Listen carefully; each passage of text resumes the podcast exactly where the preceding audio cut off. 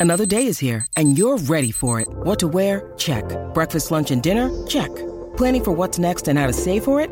That's where Bank of America can help. For your financial to-dos, Bank of America has experts ready to help get you closer to your goals. Get started at one of our local financial centers or 24-7 in our mobile banking app. Find a location near you at bankofamerica.com slash talk to us. What would you like the power to do? Mobile banking requires downloading the app and is only available for select devices. Message and data rates may apply. Bank of America and a member FDIC.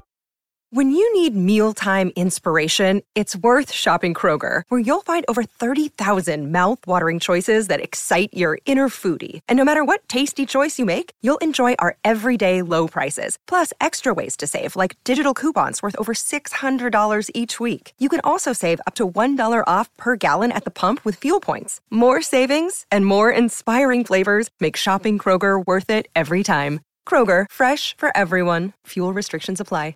This is Optimal Living Daily, episode 375. Simple Reminders for the Holiday Season by Kate Flanders of kateflanders.com. And I'm your personal narrator, Justin Malik. This is a podcast which could also be called an audio blog or a blogcast because I simply read to you from the best blogs I can find with author permission. And it's been quite a while since I've read to you from Kate Flanders. Her site used to be called Blonde on a Budget and was mostly personal finance related material but she's rebranded to her name and writes about broader topics too. And today, as we're leading up to Christmas and Hanukkah and Kwanzaa, we're going to continue posts about the holidays. And she has a new one, and it seemed perfect. So, with that, let's get right to this post and start optimizing your life. Simple Reminders for the Holiday Season by Kate Flanders of kateflanders.com. I love this time of year.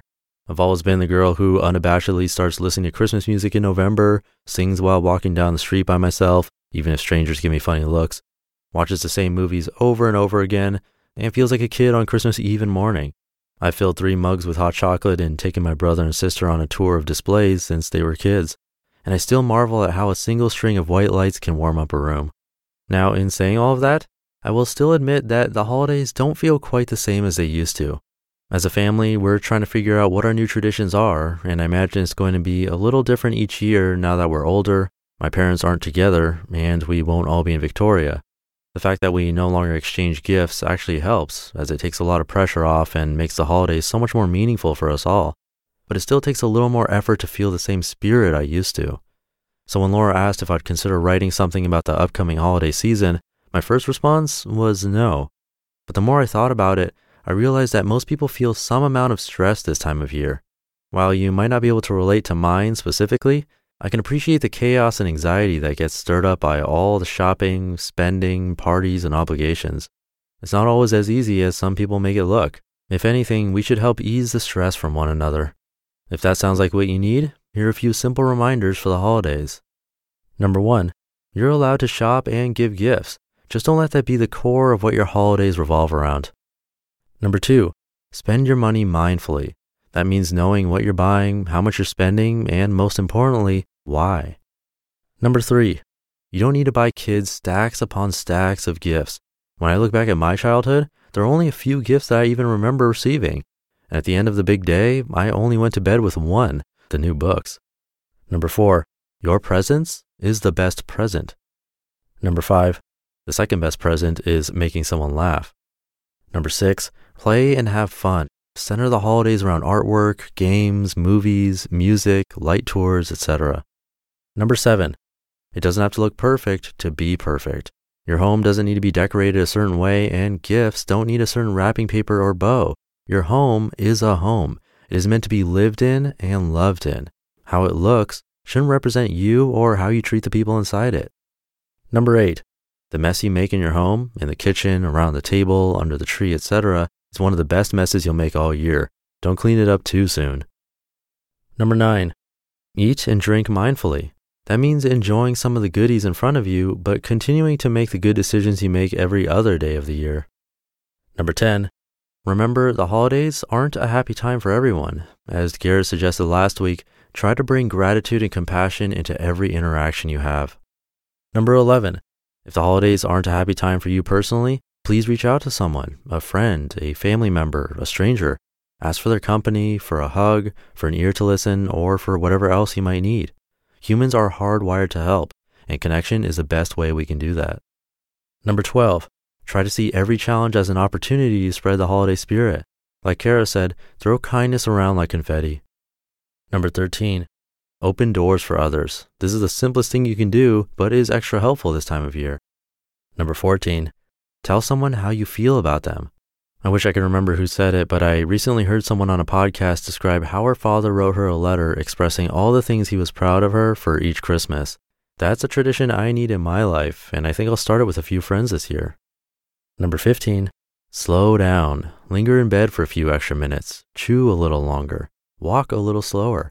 And for goodness sake, don't speed on the road. Number 16, remember that it's okay to say no. The holidays can be stressful enough without a full calendar it's okay to take some downtime for yourself and your family. Number 17, do what you can with what you have in all areas of your life. Number 18, don't compare your gifts or traditions to anyone else's. Number 19, accept the holidays for what they are, not what they should be. And number 20, when in doubt, go outside. You just listened to the post titled Simple Reminders for the Holiday Season by Kate Flanders of kateflanders.com. And don't forget, if you're an entrepreneur or an aspiring one, I have a brand new podcast that I'm hosting together with my friend and business partner, Lee. We read to you posts from many of the authors I read right here, plus other wildly successful entrepreneurs. So come check it out. Just search for Optimal Startup Daily. And that will do it for today. I hope you have a great one, and I'll catch you in tomorrow's show, the shortest day of the year for us in the Northern Hemisphere. See you there where your optimal life awaits. Hey, this is Dan from the Optimal Finance Daily podcast, which is a lot like this show, except more focused on personal finance.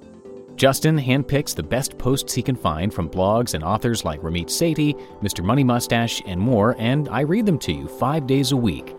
So if you enjoy this podcast, come on over and subscribe to Optimal Finance Daily too. And together, we'll optimize your financial life. You've been listening to Optimal Living Daily. Be sure to hit the subscribe button to stay up to date on each new episode and head to oldpodcast.com. That's O L D podcast.com for a free gift as well as more actionable tips and resources to help you maximize your potential. Thanks for joining us, and remember, your optimal life awaits.